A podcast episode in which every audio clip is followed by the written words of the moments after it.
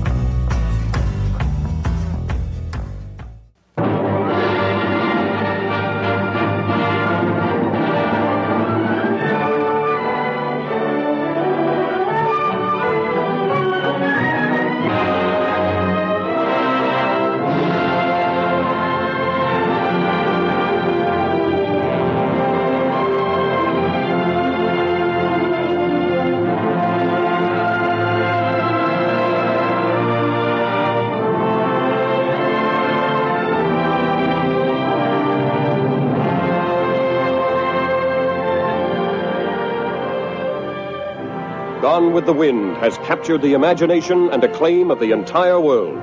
The screen has never known a love story to compare with this. When Rhett Butler meets Scarlett O'Hara. I love you more than I've ever loved any woman. And I've waited longer for you than I've ever waited for any woman. Let me alone. Kiss me once. Can't we ever forget that day at Twelve Oaks? Do you think I could ever forget it? Have you forgotten it? Can you honestly say you don't love me? No, I, I don't love you. It's a lie. Well, even if it is a lie, do you think I'd go off and leave Melanie and the baby? I'm not cornered. And you'll never corner me, Rhett Butler, or frighten me. You've lived in dirt so long you can't understand anything else. And you're jealous of something you can't understand. Good night. It's not that easy, Scarlett.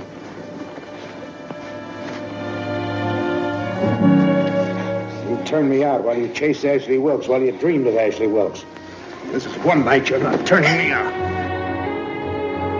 A love affair you'll remember as long as you live, filled with all the fire and fury of the times in which it happened.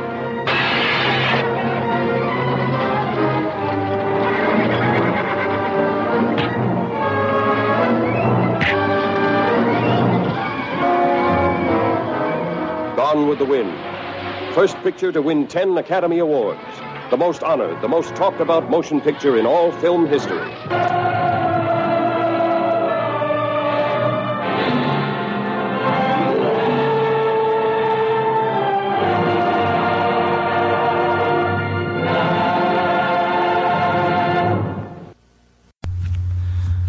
Hello, and welcome back to the Tragedy of Cinema, episode 9. We're going to be talking about Gone with the Wind today. One away I'm- from 10, that's crazy. I know. I can't believe we've people listen to us for nine episodes. Well, it is 10 actually, if we count the Mother's Day episode. That's true, yeah. I'm your host, Jimbo, along with my co host, Terrence. Hello, hello. Who might be falling asleep during this. So, and he just got off work. So, we're trying to get this done. Uh, just a heads up this uh, movie is a long movie. It's almost like two minutes shy of four hours. So, we wanted to do it justice. So, this podcast will be a longer episode. So, I know some people like to listen while they're at work or driving. So, uh, just hang with us. There'll be We want- multiple commutes to finish this one. yeah, and we wanted to make sure we did the movie justice too. So, Terrence, are you ready for your question of the day? It's I, I gave you a break this week. It's not. It's more of a uh, discussion than it is a question. Okay. So, Terrence, I want to know. I wrote down the top ten grossing movies without inflation. Okay. I want to see how many of these you can get. and then I'll run down the whole list at the end with how much they made. So let's see if you can guess any of the top 10 grossing movies. So I do know one is a given, and that's this movie, Gone with the Wind. Wrong. Wrong. Really? Wrong. Yep. Huh. Oh, because not counting for Not inflation. You're right. counting Okay, no, hold on. Okay, so hold on. Let's let's restart here. Not counting for inflation. Uh, I know Avatar's up there. Avatar is number one with Yep. 2.788 billion. Yep. Uh, let's see. Black Panther's up there. Black Panther's number 10 with 1.342 billion. Uh, let's see. Endgame should be up there. Endgame is number Yeah. two at 2.627 billion. Let's see. Is Titanic up there? Titanic's number Yeah. three at 2.187 billion. You're doing better than I thought you would. Uh, I know. I want to say Force Awakens. Force there. Awakens is number four at 2.068 billion. How many? How many is that? You've got you're halfway home. You got five. You got Okay. one, two, three, four, number ten. All right. Let's. Now, now I really got to put my thinking cap on. I'll give you a hint. Three more of these are from the Marvel universe. Okay. So I want to say the first Avengers movie. Avengers is number seven with Yep. 1.518 million billion. Sorry, Uh, let's see. What was another? The f- mm, the first Iron Man? nope. No, I didn't think so. All Age of Ultron. Age of Ultron is Yeah. number nine. I think all the collaboration 1.405 ones. billion. And you only got three left. I'll go ahead and give them to you. Okay, yeah. This is going to be a long podcast anyway. uh, so we'll just run through them quick. Number 10 was Black Panther. Number 9 was Avengers Age of Ultron. Number 8 was Furious 7. Really? Okay, I, that's that a one kind of surprised one. me. Yeah, it was 1.516 billion. Uh, 7 was the original Avengers. 6 was Jurassic World with 1.671 billion. Oh, And number 5 was Avengers Infinity War. 2.048 That's right. I don't know Four was Star Wars: The Force Awakens. Three Titanic. Two Avengers Endgame, and one was Avatar. Hmm. So, Terrence, I wrote down this fact right here. Kind of shocked me. I was like, man, this is something that you normally wouldn't hear. But I went for an actor fact. So here it is. Woody Harrelson's dad was a hitman and a convicted murderer. He was also suspected of killing JFK. What? That's what I was like. Wow. That's insane. Right. There's there's a there's a TV show. Uh, I forgot what it's called, but they like dive into people's past and uh, of like celebrities and stuff. And um, that would be interesting if he was on there and he didn't know that. Be like, oh, by the way, That's what I did when I read it. I was like, whoa. Uh, also, this day in, um, I call it movie slash whatever uh, history, um, on May 29th, I believe it was 1943, I forgot to write down, 43 or 42, uh, Bing Crosby records White Christmas, which is the world's best selling single, estimated at 100 million copies sold. huh? So, um, now I'd also like to, we're going to go and throw this out here now. Um, I told you last week we were going to have a special announcement. Terrence, are you ready for the special announcement? Let's do it. Sorry, we're going to wait till the end of the podcast. That's not what I was going to say right now. but uh, we do have a one special listener that emails me all the time or messages me, Samuel Farrell. And uh, if you remember, at the Turtles, we were having some problems about why this movie was rated or uh, worried about the violence. So he sent me this. He said, Why so much worry about the violence? He says, I have a theory about why Teenage Mutant Ninja Turtles got so much heat for the violence. If you remember the late 80s, there was a hard push for stricter ratings on music and films following the heavy metal music debate hearings and in- invention of the parental guidance labels. Not sure if that's contributed or not, but the timeline fits. Also, I love that you all covered this film as it was the first movie I saw in theaters when I was almost five. Now on to the important question: When are y'all covering The Godfathers? I mean, he he loves The Godfather, and I'm telling you what, it's going to be coming in June. There, so just hold your horses. And also, he uh, we asked in the Magnificent Seven episode about why would why is the first thing the Cowboys always did we go into a saloon. And uh, I was like, it's like every cowboy movie you've seen. So he, he sent me this. He said, generally, the saloon would be the first place cowboys went when riding into town because usually towns were a couple of hours apart. And so the first thing you would want to do is get some food and a drink. He's like, however, Deadwood was more accurate because if you watch it, the first place people head to when coming into camp was the hotel to establish somewhere to stay and also had food and drinks. So Samuel, thanks for listening. Uh, we will be getting your Godfather done. Uh, just hang with me. Um, I'm going by how people gave me their um, special uh, listener reviews or Email me do. on my podcast Yeah. asking me for a me. favor. a favor we cannot refuse. So thank you, Samuel, for continued listening and support. Um, so with that being said, uh, you know, if, if we never start, we're never going to finish. So Terrence, let's go ahead and jump Jumping right, right into, into it. I have So much to like cover. 50 pages of notes, which I've whittled down to about 38. So, but like Terrence has Looks like like a graduate dissertation, dude. I, well, I put out on Instagram. I said uh, I think this is more notes than I took, uh, you know, wrote in papers my entire high school and college career. So, but uh, Terrence has like I'm going to even let Terrence do the cast today because I have so many notes that um, I wanted my voice not to just give out. So Yeah. and we will probably take like in the movie we will probably take an intermission in this uh, podcast. So. Uh, stay tuned for the halftime. Yeah, All right, right. Terrence, you ready? All right, jumping right in. Gone with the Wind. Its release date was January 17th, 1940. Its budget was estimated around uh, 3 million. Really 4 million because we're looking at 3 million uh, 977,000. So you're looking at really close to 4 million.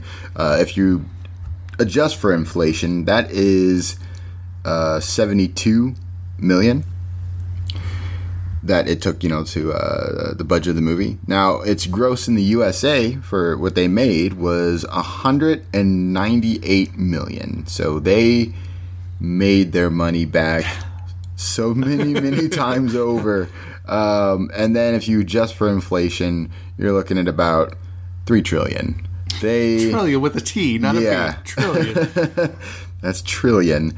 Uh, and the cumulative worldwide gross, we're looking at uh, 400 uh, million and 7 trillion for inflation. and So That has to it was show- a hit both domestically and internationally. and that has to show you what kind of movie it is. And and before we go any further, can can I just I'm just going to go ahead and throw this out there. Um, I know we say in our disclaimer, but this movie was shot in 1939. There is slavery. I mean, not that it's actually, you know, I mean, It- it's it's uh, uh it's there's maid, Yeah. there's maids, and then there's workers in the field. You know what I mean? So, but I want everybody to know that that's not a thing me and Terrence approve of, and we disagree with our history. So we wanted to throw that out there, but we wanted to also know, let you know about it that what's in the movie in case you decide to watch it. So yeah. It's not very accurately big depicted. Thank that would Yes, be the that best would be way I way. could I could explain that. Uh, so moving on, uh, this was directed by Victor Fleming and George uh. If you guys remember those names, they were also uh, two of the five directors that directed The Wizard of Oz. So that's a little fun fact already. Uh, the writers were Sam Wood. Uh, he was uncredited uh, for writing the credits. And then Margaret Mitchell, the story of the Old South, Gone with the Wind. Um, Sidney Howard, the screenplay writer. Uh, Oliver H.P. Garrett, uh, contributing writer, uncredited. Ben uh, Hecht, contributing writer, uncredited. Jo Swerling, another contributing writer, uncredited. And then John Van Druten, contributing writer, uncredited. So a lot of uncredited writers, but a lot of writing went into this, which I would imagine. I mean, you can't just pop out four hours a, a screenplay and not uh, not get help. You know, Well, right, and and I wonder if they divided it up into scenes like the scenes in at Tara Plantation, Yeah. scenes in Atlanta. You know, yeah, what I mean? exactly. So- Uh, so now we're getting into the technical aspects of the movie. Now, there's a lot of different ones because this movie was released multiple times, um, as classics do.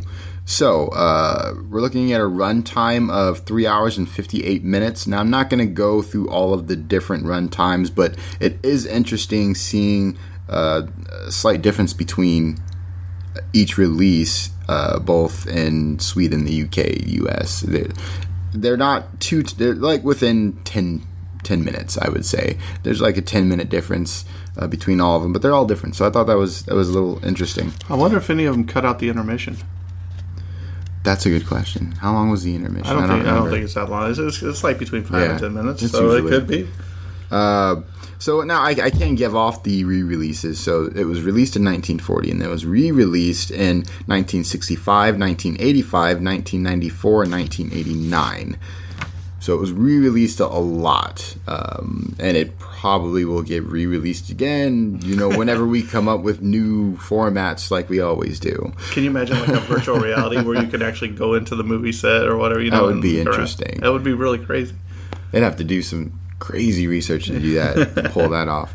Um, so the sound mix, we're looking at mono, so Western Electric Sound System. Uh, this was a color movie. Its aspect ratio was 1.37 by 1. Uh, its camera was a Bell and Howell uh, 2709 and i got a little couple fun facts about this camera actually um, one fun fact is when this camera was invented LA wasn't the hub of movies. Chicago was. And this was back in the 1919, I want to say, 1919, 1920. Chicago was the hub of movies. That's where everybody wanted to film. Uh, and then it moved over to LA later. Uh, but when when this uh, camera was invented by Bell and Howell, Chicago was the center hub of uh, movies, and I thought that was interesting. Uh, so this is the first all-metal commercially available 35 millimeter motion picture camera. Uh, it was hand cranked, um, and thus the Bell and Howell. Uh, 2709. Uh, last little fun fact about this camera is cinematographers hated the B&H viewfinder because it showed the image upside down. All of them were replaced by Mitchell viewfinders, which uh, had a prism system that would basically make the image appear correctly. So I, I thought that's that's pretty interesting how they had to interchange some of the parts to uh, replace them with other parts, so then they can you know Right. film it That how they want. That, that annoying, would be yeah, that would be uh, sort of uh, jarring, especially like when you're getting moving shots and stuff, and you're seeing everything upside down. Hey, hold me just- upside down so I can see how this shot went. right, exactly. Uh, so moving on, this was a Technicolor three strip camera. Um, so basically, it has the three different strips that they would you know impose together, so that you can get your color film. Uh, this was this laboratory was Technicolor. Uh, its film length was 6,187 meters. Um, and then some varying lengths uh, with all the releases. Um, the longest being 7,360, which is obviously of all the movies the longest uh, film length of all of them. Yeah, Combined. ever. ever. Yeah, exactly. Um, I think I think the only movie that would come close to being this long is like Lord of the Rings with the extended scenes. Or or maybe a TV miniseries that was shot over multiple days. You know, you know. Oh, yeah, you- of course, yeah. I don't know, Uh, but as, as far as like be. a like a movie, I don't like this is a long movie. Like I don't know any movie that makes it except like I said, Lord of the Rings with extended. But even that's only well, like this is, I believe, this is the longest movie in history. Yeah, and I, I don't think anything's come come close since. Uh, quite the epic tale. So, uh, negative format, 35 millimeter, cinematographic uh, process, spherical, printed film format, 16 millimeter. Uh, that's flat BW, IB Tech, LPP, and Eastman. Uh, 35 millimeter animographic, 1998 pre-release, and then once again we got a bunch of different uh, ones for all the different releases. Now we're going to jump into the awards. Now there were a lot of awards for this one. Awards after the interruption. so, uh, starting right off, Academy Awards USA 1940. Uh, they won an honorary award, William Cameron Min- uh, Menzies, for outstanding achievement in use of color of the uh, enhancement for dramatic mood in the production of Gone with the Wind. Uh, they also won an Oscar Best Actress in Leading Role, uh, Vivien Leigh. Best Actress in Supporting Role, uh, Hattie McDaniel. Uh, Hattie McDaniel became the first African American to be nominated for, excuse me, nominated for and win an Oscar. So that's huge. That is so huge. Despite what the movie consisted of, still pretty like you know as awesome to, uh, uh, to be they the first. rec- and that they recognize Yeah, and they rec- recognize the uh, how great uh, an actor they were. So that's amazing. Um, actress. Actress, yeah. Uh, well, now nowadays they Right, I know. act, yeah, yeah. Uh, but yes, at the time, actress, absolutely. Uh, best director, uh, Victor Fleming. Best writing screenplay, Sidney Howard. Are these all Uh, wins? these are all wins. wow. Uh, so let's see. Uh, what is that? Posthumously. oh, That means after they died. Oh, okay, gotcha, gotcha. Uh, I was like, I'm not familiar with that word there. Okay, so um, Sidney Howard became. Uh, I, I know some big words. Sydney Howard became the first uh, posthumous Oscar. No- oh, okay, so they won an Os- Oscar after they passed away. Right. That's interesting and sad at the same time. And he was the first. Yeah. Not a lot of first in this Right? awards. Uh, best cinematography, uh, color, Ernest Haller, Haller, Heller, Ray Rinhan. I'm gonna butcher a lot of these names. Just get that out Well, there. I think they're used to that by now. Yeah, if They exactly. listen to the podcast. Best art direction, Lyle R. Wheeler. Best film editing, Hal C. Kern. James E. Newcom. Uh, Best picture winner, Technical Achievement Award, R.D. Musgrave uh, for pioneering in use of coordinated equipment in the production of Gone with the Wind. They were nominated for Oscar Best Actor Leading Role, Clark Gabe, Gable. Uh, Best Actress in Supporting Role, uh, Olivia D. Havel- Havilland? Havilland. Yeah. Uh, best sound recording, Thomas T. Moulton, uh, Samuel Goldwyn, SSD. Best effects, special effects, Jack Cosgrove, uh, that's photographic. Uh, Fred Albin, sound. Arthur Jones, sound. Best music and original score, Max uh, Steiner. So lots of lots of awards to go around, lots of nominees. They really killed it that year. uh, DVD exclusive awards 2005. They were nominated for DVD X Award Best Overall DVD for Classic Film. No, no, they Won won, that. They were nominated for this, and they won for that. Well, no, no, no. DVD exclusive classic uh, uh, exclusive awards 2005. That's They were the a nominee event. for this. Then they won for this. Do you see what I'm saying? This they were just nominated for. Wait, this is the one that they won. Well, we're, we're done with the Oscars. Though. I know. Yeah, yeah. but That's look, a whole new section. This is like this. They won this the DVD award for the best overall DVD for the classic Oh, film. okay, okay. So For the DVD okay, exclusive format- awards in 2005, they were just nominated. Oh, okay. So it's wonky compared to the rest of the format. Right. that's, that, that's why I got that mixed up. I was like, what? Okay. Uh, so they were nominated for DVD exclusive awards in 2005. Um, then DVD X Award Best Overall DVD Classic Film. Uh, they were a winner on that one. Uh, and then that was for Gone with the Wind. Four disc collector's edition. Wow. Wow. I, I wonder how like w- obviously a good chunk of that like probably first the two disc are for just the movie The actual movie, right. um, but I wonder what the other two discs are like would it be just like a commentary from surviving well, facts about the movie, maybe some unseen footage, cut footage. Maybe. I don't know. That'd be cool to get. well uh, if you don't own the DVDs you're in the right place because we got all the facts all right uh, the next one we're looking at the National Film Preservation Board USA 1989 they were a winner for the National Film Registry Uh, People's and then, Choice. Yep, People's Choice Awards. Uh, USA 1989. They were a winner for People's Choice Award, favorite of all time motion picture. It's amazing how they're still win- winning awards Well into the 80s. decades later. Yeah, it's yeah. Excuse me.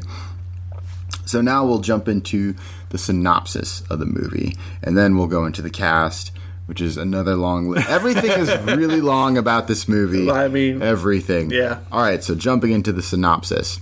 Set during the Civil War and its aftermath, Scarlett O'Hara, a strong willed daughter of a plantation owner, follows her romantic pursuit of one, Ashley Wil- uh, Wilkes, who is married to his cousin, Melaine Hamilton. Melanie. Mel- Melanie, yeah, sorry. Melanie, M- Melanie Hamilton. Uh, enter Rhett Butler, a rich man who wants to marry Scarlett, who eventually agrees.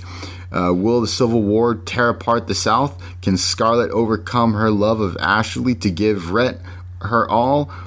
Or will her story eventually just fade and become Gone with the Wind? Dun, dun, dun. So, Are you ready for this long list of cast? Yep, uh, lots of butchered names. Here we go. so, starting from the top, we got Thomas Mitchell. Nice name there. Easy name. Oh, just wait. yeah. So, uh, Thomas Mitchell played Gerald O'Hara. Then we have Barbara O'Neill, who played Ellen, his wife, as Barbara O'Neill. Um, Vivien Leigh played Scarlett, their daughter. Uh, Evelyn Keyes, I want to say, uh, uh, played uh, Cillian Sue Ellen. uh, Sue Ellen, their daughter, uh, Anne uh, Rutherford played uh, Corrine, their daughter. George Reeves, Brent Tallerton, Scarlett's uh, Boo. Then we have Fred Crane, who played uh, Stuart uh, Tallerton, uh, Scarlett's Boo. she had a lot of news. she did. Uh, Hattie McDaniel played Mammy, the house servant. Oscar Polk uh, played Pork, house servant. Uh, Butterfly McQueen played Prissy, house servant. Uh, Victor Jory played Jonas Wilkerson, uh, field of overseer. Then we have Everett Brown, who played Big Sam, uh, field foreman. We have Howard Hickman, who played Joan Wykes. Uh, uh, sorry, uh, uh, John Wilkes. yeah, yeah, John John Wilkes, uh, Alicia Rhett, uh, India, his daughter. Next page. Then we have Leslie Howard, who played Ashley, his son. Olivia D. Uh, Heveland, who played Melanie Hamilton, their cousin. Uh, Rand Brooks played Charles Hamilton, her brother. Uh, Carroll Nye, Frank Kennedy, uh, I'm just going to go from now on a uh, just the name of uh, the the actor, actress, and then the name of the character. Sounds good. Um, we have Carol Nile who played Frank Kennedy, Clark Gabe, Gable, Gable, yeah, yeah. Clark Gable, Rhett Butler, uh, Laura Hope Crews as Aunt uh, Pippi Pat Hamilton, uh, Eddie Rochester Anderson who played Uncle Peter. Harry Davenport played Dr. Maid, Mead, Mead? yeah. Um, Leona Roberts played uh, Miss Mead. Jane Darwell played Miss uh. Yep. Una Moonson. Whoa. All right. uh, played Belle Watling. Paul Hirsch played Yankee uh, deserter. Isabel Joel played Emmy uh, Slattery. Cammie King Colden. Col- uh, Conlon. Bonnie played Bonnie Blue Butler uh, as Cammie King. Eric Linden played Ammutation Case. J.M. Kerrigan played Johnny Gallagher. Ward Bond played Tom, Yankee Captain. Jackie Moran played Phil Mead. Cliff Edwards played Reminiscent Soldier. Uh, Lillian Kimball Cooper played uh, Bonnie's nurse in London. Uh, Yakima Canutt played Renegade. Uh, Marcella Martin played Kathleen Calvert. Louis Jean Hyatt Hit played Hungry Soldier, holding Boo Wilkes. Wilkes. Uh, Mickey Kuhn played Boo Wilkes. Uh, Olin Howland played a carpetbagger businessman. Uh, Irving Bacon played Corporal. Uh, Robert Elliott, Yankee Major. Uh, William Backwell as a mounted officer. And finally, Mary Anderson as. Uh, what does that say there? That's your writing there. We're at Very bottom. Maybelle Merriweather. There you go. Darren, she survived through it. Somehow. That- that's it's Um, one thing, not do- my best reading, I, I will admit. But one one thing I do like about this movie is at the beginning, it lists like the characters, uh, like the the players in that scene, like the players at Tara Plantation, and it'll list them all. Like it'll list uh, Yeah. Scarlett O'Hara, you know what I mean, and it'll list them all. And then it'll say in Atlanta, the characters in Atlanta, the characters in Charleston. It, that's what I really like, so you can kind of follow along. So um, I figured we start off with some taglines for this movie before I dive into the biography of one of the actors. Uh, the taglines I found five of them. For the thousands who remember its unparalleled drama, action, and romance. For the new thousands to whom the wonders will be revealed for the first time. Breathtaking spectacle. Inspired acting by the greatest cast ever assembled. The screen's most exciting love story. The most talked about motion picture ever made. Now in 70 millimeter widescreen and full stereophonic sound. Winner of 10 Academy Awards, which Terrence has already went down to. both of them. Uh, the greatest romance of all time and the most magnificent picture ever. Well, I do declare, Mr. Bogart. really. so, um, we I wanted to highlight uh, somebody that's well known for this movie because he was quite a character. So I chose Clark Gable. Okay. Um, he was a very famous actor uh, back in the day. So he was born February 1st, 1901, in Cadiz, Ohio. He died November 16th, 1960, in Los Angeles, uh, California, from coronary thrombosis, which is a blockage of the heart or the flow of blood to the heart caused by a blood clot in a coronary artery. So uh, his birth name was William Clark Gable. Nicknames Gabe, the King, the King of Hollywood, Pa. When he was seven months old, his mother died, and his father sent him to live with his maternal aunt and uncle in Pennsylvania, where he stayed until he was two.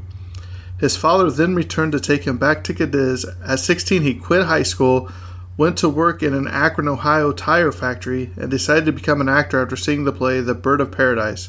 He toured in stock companies, worked oil fields, and sold tiles. Or sold ties, sorry. His acting career then flourished. At one point, he refused an assignment, and the studio punished him by loaning him out to, at the time, a low rent Columbia picture, which put him in Frank Capra's It Happened One Night in 1934, which won him an Academy Award for his performance. I mean- so take that. You loaded me out Right. punishing me, and he Well, wins not an only Academy that, Award. it's it's it's funny that like you know at one point it's like oh yeah Columbia Picture the tiny studio Right. and now it's like Well, and, and also, I don't know, you know, but back then it seems like the studios owned actors. yeah You know what I did. mean? Mhm. Instead of like now where they're kind of like free agents. You know what I yeah mean? exactly. Well, that, I mean, they a lot of actors still fall under contract for certain things, Right, but Uh, I mean, I don't think they're tied to a certain studio, right? They Well, have a, they have agents. Yeah, but if they're under contract, they're under contract. So like, uh, so they'll sign a contract saying you're going to do this many this many movies for us. So then, like, uh, a lot of times and stipulations will happen where uh, someone's done two movies for them already, but they don't like the conditions they're working under, and they're like, "Well, you have one more movie, you got to work it," and then they'll then you'll typically get a movie out of that actor actress that's not so great because it was a movie they didn't want to do in the first place. Well, I guess it kind of goes back to Bruce Willis in The Sixth Sense. Remember when he owed them yeah, a couple exactly. of Disney movies or yeah. whatever? So that's a fancy way of saying he had a contract with him saying he would do, Do X amount of movies. movies. Gotcha. Yeah. But I'm just saying he's not exclusively. And that's the same But for what I'm saying, he can go yeah. shoot, or whoever can go shoot for Paramount, but they can also go shoot for Columbia. Oh or New yeah, Line as long as they're not filming X contract. movie. Yeah, exactly. So like all the the characters who play all the Marvel movies, they're all in a contract. So for example, uh, uh, all the you know original MCU actors, uh, their contracts are all done. Right. So it's all now all the new characters in MCU have their contracts and stuff.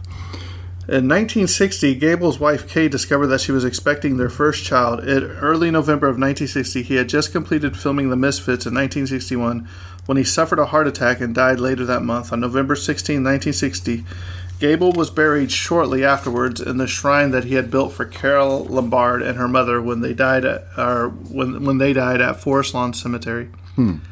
In March 1961, Kay Gable gave birth to a boy whom she named Clark Gable III after his father. He was married five times to um, Kay Williams, uh, which they had one child. Sylvia Ashley, divorced. Carole Lombard until she died. Maria Franklin Gable, divorced. And Josephine Dillon, they were divorced.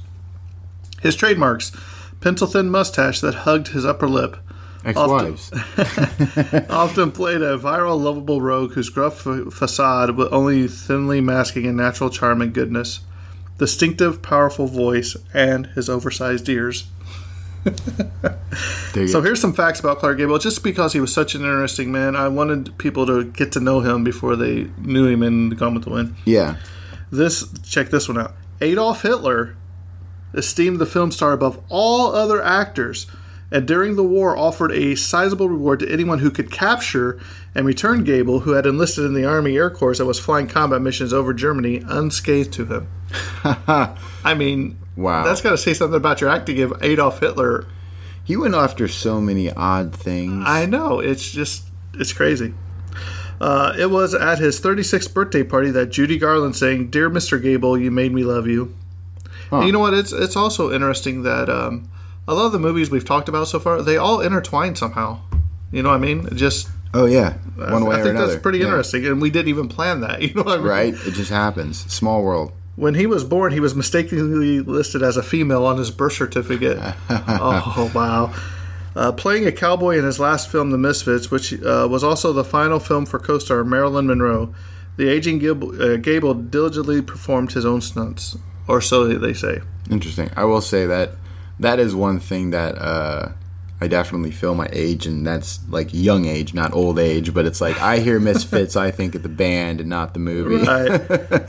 uh, he was pictured on one of the four 25 cent U.S. commemorative postage stamps issued on March 23, 1990, honoring classic films released in 1939. The stamp features Gable and Vivien Leigh as Rhett Butler and Scarlett O'Hara from Gone with the Wind.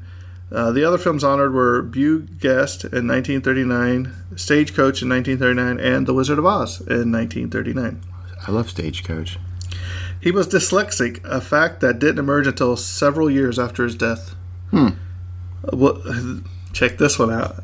Was Jerry Siegel and Joe Shuster's inspiration for half of Superman's alter ego named Clark Kent? That's awesome. Kent came from Kent Taylor. I was like, that is really awesome. That is awesome. Had to have almost all of his teeth extracted in 1933 due to pyorrhea. The infection would have killed him had he not been rushed to a private hospital for treatment. In 1933, he underwent cosmetic surgery on his ears and his teeth. At the time of his death, his gun collection was valued at a half a million dollars. He had a special gun room in his house filled with gold inlaid revolvers, shotguns, and rifles. It's American as it gets. Uh, on uh, November 6, uh, 1960, he was devastated to learn of the unexpected death of his close friend um, Ward Bond from a heart attack. Shortly afterwards, Gable himself suffered a massive heart attack and died 10 days later at the hospital. Attempted suicide. He attempted suicide using a high-powered motorbike following his wife Carole Lombard's death. On November 16, 1960, he sat up in his hospital bed while reading a magazine and suffered his fourth and final heart attack. He was dead within seconds, and attempts to revive him were unsuccessful. Yeesh. Wanted his headstone to read, Back to Silence, but his widow wouldn't use it. Ah, On November 5th, 1960, he had his first heart attack when he was changing a tire on his Jeep. President Dwight D. Eisenhower, a close friend of his, sent him a message of support wishing him a speedy recovery. I mean, yeah, he's just friends with the president. you why know. not? He disliked his most famous film, Gone with the Wind, in 1939, which he regarded as a woman's picture. I can. I mean, I mean, you know, it's funny that I can some- see the label, but it's interesting that, you know, once again, we have an actor that was in a huge hit movie, and they're like, "Yeah, I didn't really like Yeah, I didn't really care for it. Uh, he liked westerns and once expressed his regret that he didn't make more of them. He and then future wife Carole Lombard first met in late 1924 while working as extras on the set of Ben Hur, A Tale of Christ in 1925. Died on the first birthday of his granddaughter, Maria. Hmm. Man, that's tragic. Yeah. In 1949, he served as pallbearer at the funeral of director Victor Fleming, whom he considered something of a father figure. Although discharged from the U.S. Army Air Force early in 1944, he refused to make another movie until the war had ended. Watched very little television except boxing matches. Hmm. I Had mean, a- boxing was really fun to watch. Like I'll still watch old boxing matches Oh, yeah. just because they're so entertaining. Had a fear of flying and made all long journeys across America by train. Yeah, that that's definitely a long journey when you go by train instead of flying. Yep. He was already good friends with Hattie McDa- uh, McDaniel prior to their making of Gone with the Wind together and wanted her to play the part of Mammy. But it was her coming fully dressed and nailing the part that got her the coveted role. When it came time for the premiere on December 15, 1939, producer David O. Selznick attempted to bring along McDaniel. MGM advised him not to because of Georgia's strict segregation laws, which have pre- would have prevented McDaniel from being at the same function on equal basis with whites. Gable was so outraged he told MGM he would not attend the premiere unless she was allowed to attend. Also, uh, she eventually convinced him to attend without her. I mean, I mean, I like how he. I mean that that's like that says a lot about his character, Right. And especially back then, it took a lot to. To speak out, exactly. You know? uh, so I mean, good on him. But I mean, but. I, I don't I don't like that she convinced him to go without her. You know what I mean? Yeah. I, I think she I wish she would have went. You know, but at the same time, I think it's the whole like, look, I don't want any trouble. If I go, it's gonna be weird, and people are not gonna want me there. and it might Like, devastate your career. It's a you lot, know? yeah. It's a lot of different like internal politics. Like I get it, but at the same time, that would have made a huge statement Right. if she did. So, And it is because of him. You know what I mean? Exactly. Uh, he played the part of a newspaper reporter in nine films, more than any kind of role he had. He wore lifts in his shoes to play Rhett Butler in Gone with the Wind. I guess just to make him look taller. At least he didn't need a mound of dirt. All right. yeah, like uh, Yul Brynner. Uh, on February 8th, 1960, he received a star on the Hollywood Walk of Fame for his work in motion pictures located at 1608 Vine Street. He is also mentioned in the Three Stooges movie Maniacs in 1936. Hmm. And here I wrote down some quotes because he's a man of a lot of words. Uh, he said, Working with Marilyn Monroe on The Misfits in 1961 nearly gave me a heart attack. I have never been happier when a film ended. Uh, you know what? So many people who have worked with her, like, just kind of felt the same. Like, But I don't know uh, if she was she thought she was entitled to something just because she was a big movie star, or it's just the way she had been treated before by Hollywood that That's it, true. made her that way. Yeah. Oh, well, I mean that, and she was like, you know, full blown alcoholic and Yeah. used drugs and stuff. So that contributes to probably an annoying factor. Uh, he also said, "I'm no actor, and I never have been. What people see on the screen is me." The things a man have, has to have are hope and confidence in himself against odds, and sometimes he needs somebody, his pal, or his mother, or his wife, or God, to give him that confidence. He's got to have some inner standards worth fighting for, or there won't be any way to bring him into conflict. And he must be ready to choose death before dishonor without making too much song and dance about it. That's all there is to it. It is an extra dividend when you like the girl you've fallen in love with. uh, I'm playing Rhett Butler in Gone with the Wind. I discovered that Rhett was even harder to play than I had anticipated. With so much of Scarlett preceding his entrance, Rhett's scenes were all climaxes. There was a chance to build up to Scarlett, but Rhett represented drama and action every time he appeared. He didn't figure in any of the battle scenes, being a guy who hated war, amid he wasn't in the toughest of the siege of Atlanta shots. When I was fighting for what to hold my own in the first half of the picture, which is all Vivien Leigh's, uh, because I felt that after the scene with the baby Bonnie, Rhett could control the end of the film. That scene where Bonnie dies and the scene where I strike Scarlett and she accidentally tumbles down the stairs, thus losing her unborn child, were the two that worried me the most. Types really don't matter. I have been accused of preferring blondes, but I have known some mighty attractive redheads, brunettes, and yes, women with gray hair. Age, height, weight haven't anything to do with glamour. Which is, I like. Yeah, no, I'm, I'm liking this guy. I don't want a lot of strangers looking down at my wrinkles with my big fat belly when I'm dead. Because he didn't want a funeral. Or yeah. uh, when I die, don't let them make a circus out of it. Method actors are like hams. If any child mine becomes an actor, I will turn in my grave. And then I went ahead and wrote down Interesting. uh, the salaries by his movies. But what I did is I took his first movie, like one in the middle, and then Okay, uh, yeah. the one at the end. So for Bird in Paradise in 1924, he made seven dollars and fifty cents a day. In Gone with the Wind, he made hundred and twenty thousand dollars. And then his last film, The Misfits, in 1961, he made seven hundred fifty thousand dollars plus fifty-eight thousand for each week of overtime. Okay. I wish I got fifty-eight I know, for right? Well, I mean, like, it's interesting when you said the the first one. What was it? Seven uh, Seven dollars and fifty cents. Seven dollars and fifty a day. That's that's minimum you gotta wage out that- here, isn't it? something like that. Um, all right, Terrence, are you ready to jump into the unknown facts and trivia? Because yeah. this is gonna be a uh, along it. Yeah, let's let's do it. And before we get started, um, I am going to replace. There's a most famous uh, thing that he says. Frankly, my dear, I don't give a. And I'm going to replace that curse word with hot dog, just so when we talk about it, you'll know that hot dog is another word for something we do not say on this podcast. yeah, yeah. yeah. So here we go. Are you You ready? could say something silly like like doof. I don't, Doof. I don't give a doof.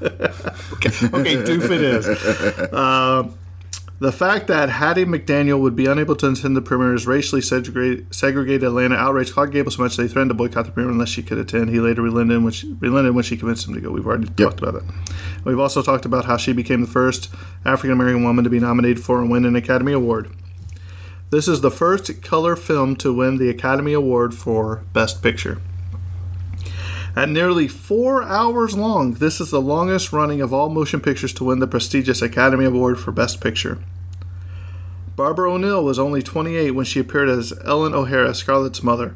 Vivien Leigh was 25 when she appeared as Scarlett, who is only 16 at the beginning of the film. So there's only three age different years different between the mom and Huh. I mean, I guess I'm not surprised. A lot of the times you get, uh, you know, younger actors. oh, I'm sorry, uh, actors who look younger playing those younger roles.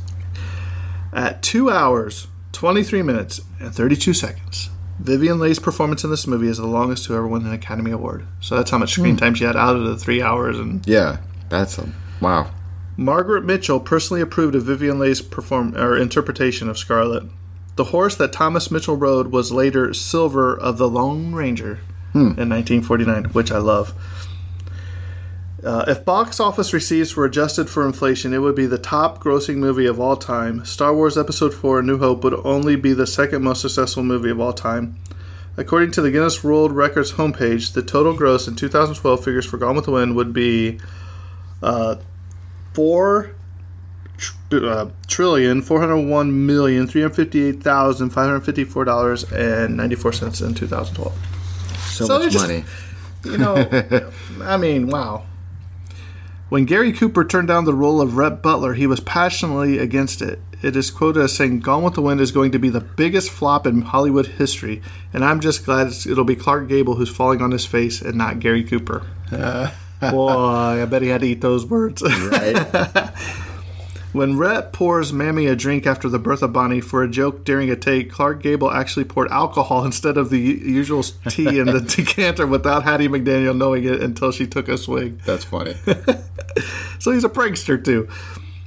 Max Steiner was given only three months to compose the music, considering that 1939 was the busiest year of his career. In that year, he wrote the music for 12 films. In order to meet the deadline, Steiner sometimes worked for 20 hours straight and took uh, Benzedrine pills to stay awake. With almost three hours of music, Gone with the Wind had the longest film score ever composed up to that time. Wow. Uh, You know, it's, uh, uh, when you were first reading that fact, I was like, that sounds like a lot of no sleep. And then, sure enough, The drugs kicked a in. lot of no sleep. Yeah. Uh, Vivien Leigh uh, later said that she hated kissing Clark Gable because of his bad breath, rumored to be because of his false teeth, a result of excessive smoking. According to Frank Buckingham, a technician who observed the film being made, Gable would sometimes eat garlic before his kissing scenes with Vivien Leigh.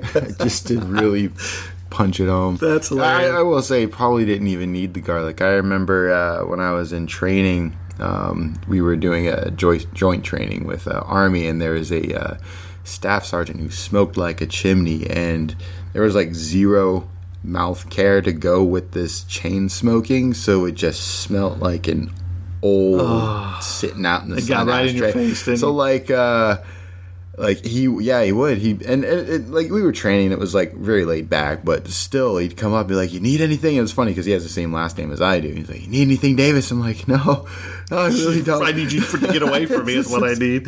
i got everything from here. I think they need help over there Olivia de Havilland, who had been the lone survivor of the four principal leads since the death of Vivien Leigh in 1967, was the only major cast member to live to celebrate the 70th anniversary of the picture's premiere on December 15, 2009. Ranks fourth as of 2017 in the Academy Awards most nominated films list with 13 nominations. oh what did the first do i wonder I don't know. to be like the most and they Well, had like be, what it'd be three. right Yeah, yeah, those- yeah those- they had so 13. 13 okay so then there's two other movies. Three. Three other movies that fourth, have yeah. more than. Wow. Okay. Um, I'll have to find Do that out want, do you later. look, you want to look that up? Yeah, yeah, why not? Okay, so Vivien Leigh worked for 125 days and received about $25,000.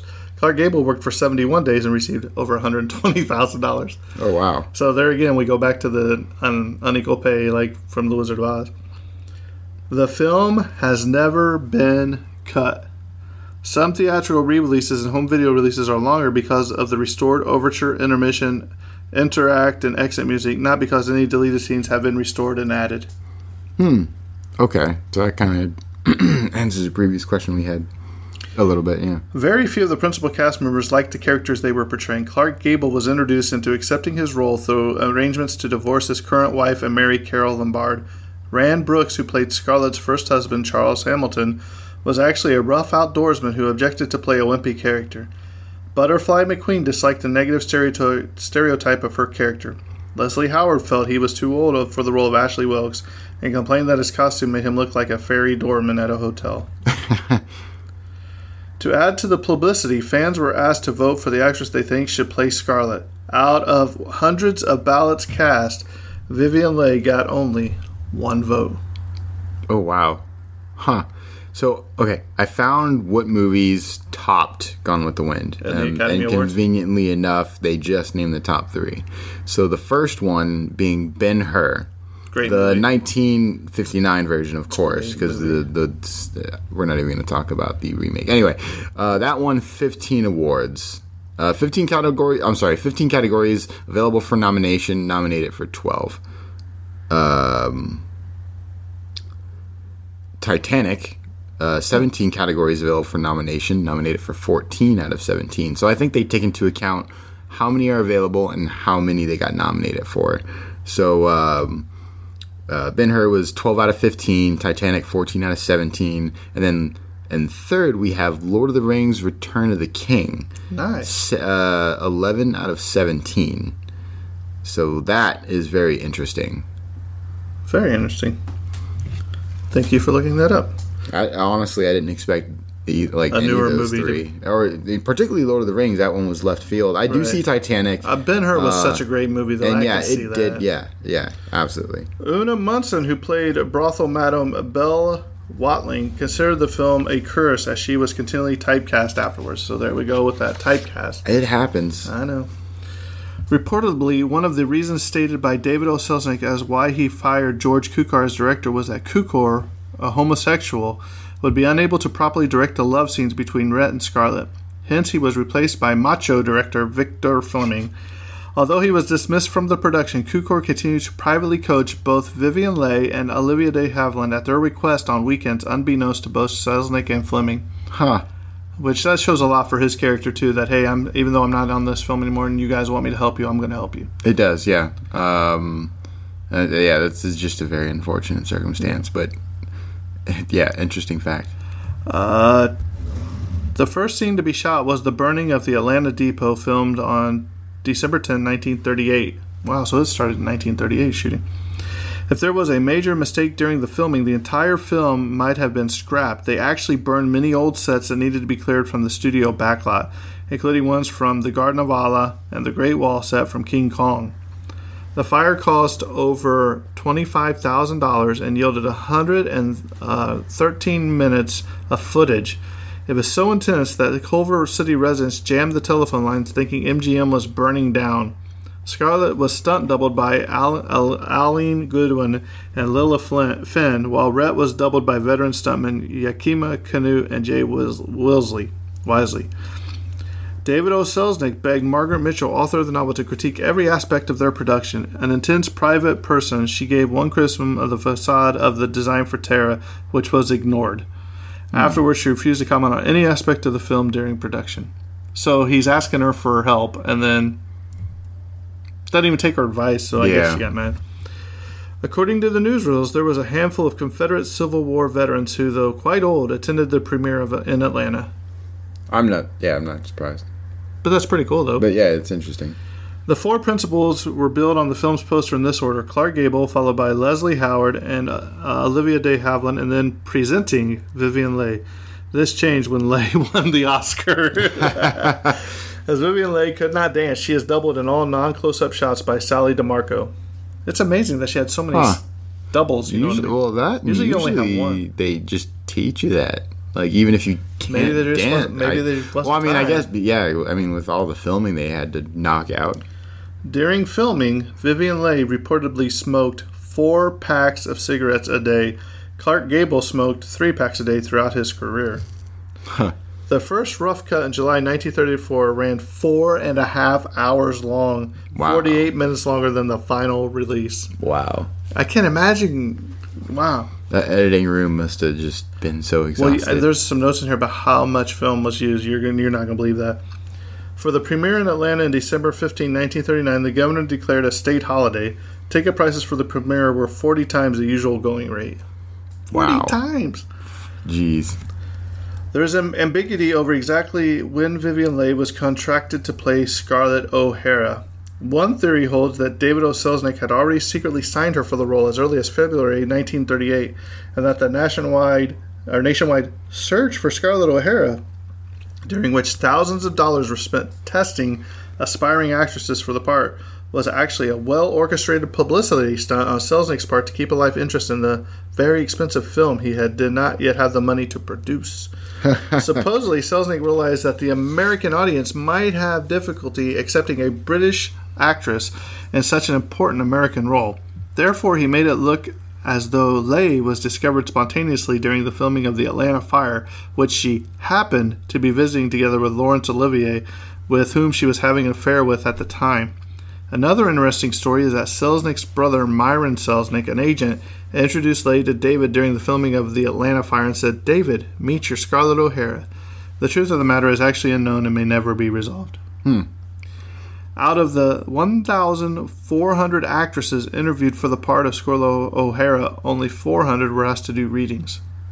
Hmm. Which is, I mean, why they just look at him and say, eh, yeah, yeah, yeah, you Yeah. can go on. In a March 1939 newspaper article, David O. Selznick was reported to be considering uh, producing this film as two films, as it was felt that the novel was far too long and complex to be successfully made into a single motion picture for the time. Olivia de Havilland always meticulously researched her roles. As she had not yet had a baby in real life, she visited a maternity hospital to study how various women coped with the stress of childbirth for the scene where Melanie has her baby. Off camera, the scene's director George Cukor would occasionally pinch her toes to make her feel pain. Hmm. That's funny. Super macho director Victor Fleming wanted Scarlett for at least once in the film to look like his hunting buddy Clark Gable's type of woman. So, when wearing the stunning low cut burgundy velvet dress with rhinestones that Scarlett wears to Ashley Wilkes' birthday party in the second half of the film, to achieve the desired cleavage for Fleming, Walter Plunkett had to tape Vivien Leigh's breasts together. Wow. Also, uh, just when it comes to uh, uh, what, what was the beginning of that, that sentence? It, it triggered a thought. Super there. macho director So, yeah, that is that like is that title permanently attached to his name? I, it must be. It must be like the man. Super macho, like. I, I, I just imagine this like old timey like bodybuilder looking dude. like Are you ready for this? Yeah. After the film finished shooting, there were 88 hours of footage. oof, 88 hours. poor editing room. Can you imagine watching that movie? Oh, oh wow. the 88 hours. Yeah. Jeez. The character of Ashley Wilkes was based on Margaret Mitchell's cousin by marriage, John Doc Holliday. Melanie was based on Mitchell's third cousin and Doc's first cousin and close friend Maddie's sister, Melanie Holliday. Doc moved west and became the gambler and gunfighter of Gunfight at the OK Corral fame. Maddie joined a, co- a convent and became a nun, but maintained a correspondence with Doc, who died of tuberculosis in 1887, 13 years before Margaret Mitchell was born. So they got a lot of ties into some other things. Yeah. Ann Rutherford got a call at 3 a.m. to be on location uh, to pick cotton for a scene. She was licking the blood off her fingers when picking the cotton. Uh, David O'Sullivan came by to check on her. She showed him the blood. He said, "Good, good," What the heck? because I guess to get the actual, you know. Yeah, yeah, yeah. One month after the book was published, David O. Selznick purchased the movie rights from Margaret Mitchell for an unprecedented $50,000. At the time, it was the highest sum that had ever been paid for the author's first novel. Realizing He had underpaid Mitchell. Selznick gave her an additional fifty thousand dollars as a bonus when he dissolved Selznick's International Pictures in 1942. I mean, at least he came back and went, "Hey, you know what? I, you deserve way more from this role." And Uh, I, and he and he basically paid her twice. Yeah. So, so I, th- I uh, that's very nice of him. Some people would just been like, "Hey, sorry about your luck." And it was her first novel. yeah, Vivien Leigh wasn't happy with Victor Fleming's brusque style after the careful nurturing she had enjoyed with George Cukor. When she asked him for direction in one scene, he told her, "Ham it up." On another occasion, when she asked uh, for constructive advice, he told her to take the script and stick it up her royal British uh, doof, if you will. After Cukor's departure, Leigh had to fight hard to keep the movie Scarlett true to her view. Fleming's interpretation of her was that she was out and out and out doof, as in the novel, and that he had no desire to create any sympathy or insight for her. Okay, so the early scene where Mammy reprimands Scarlett for not eating is one of the few remaining in the final film shot by original director George Cukor. Hmm. So they did keep some of his work in there. A leading contender for Scarlett O'Hara in this film was Katharine Hepburn, but she lost out, but later served as maid of honor at Vivien Leigh's and Laurence Olivier's wedding. interesting. David O. Selznick asked Alfred Hitchcock, see how these all tie together? Yeah. For help with the scene in which the woman wait for the men for the raid of Shantytown and Melanie reads David Copperfield. Hitchcock delivered a precise treatment complete with description of shots and camera angles. He wanted to show Rhett, Ashley, etc. outside the house dodging the Union soldiers. He also wanted an unexchange or an exchange of meaningful glances between Melanie and Rhett inside the house. Virtually nothing of this treatment was used. Hmm. I was like, So they asked, they asked, they asked Alfred people, Hitchcock and he set the whole thing up for him. to. Wow. I mean, that's interesting. I mean, I guess you don't get 88, you know, uh, uh, it was it 88 hours Yeah, film of, film and not have stuff like that. but I would like, love to see that. I'd love just to see what he would have brought to the thing. When Scarlett searched for Dr. Meade, making her way among 16, uh, 1,600 suffering and dying Confederate soldiers to cut costs and still comply with the Union rule that dictated the use of a certain percentage of extras in the cast, 800 dummies were scattered among 800 extras. According to the documentary The Making of a Legend, Gone with the Wind, in 1988, in addition to saving money, the use of dummies was partially uh, used because there was not enough extras available due to the fact that four other films requiring a lot of extras were filming the same day. I didn't even think about that because I mean nowadays it's so easy to impose more people via you know CGI or whatever, right?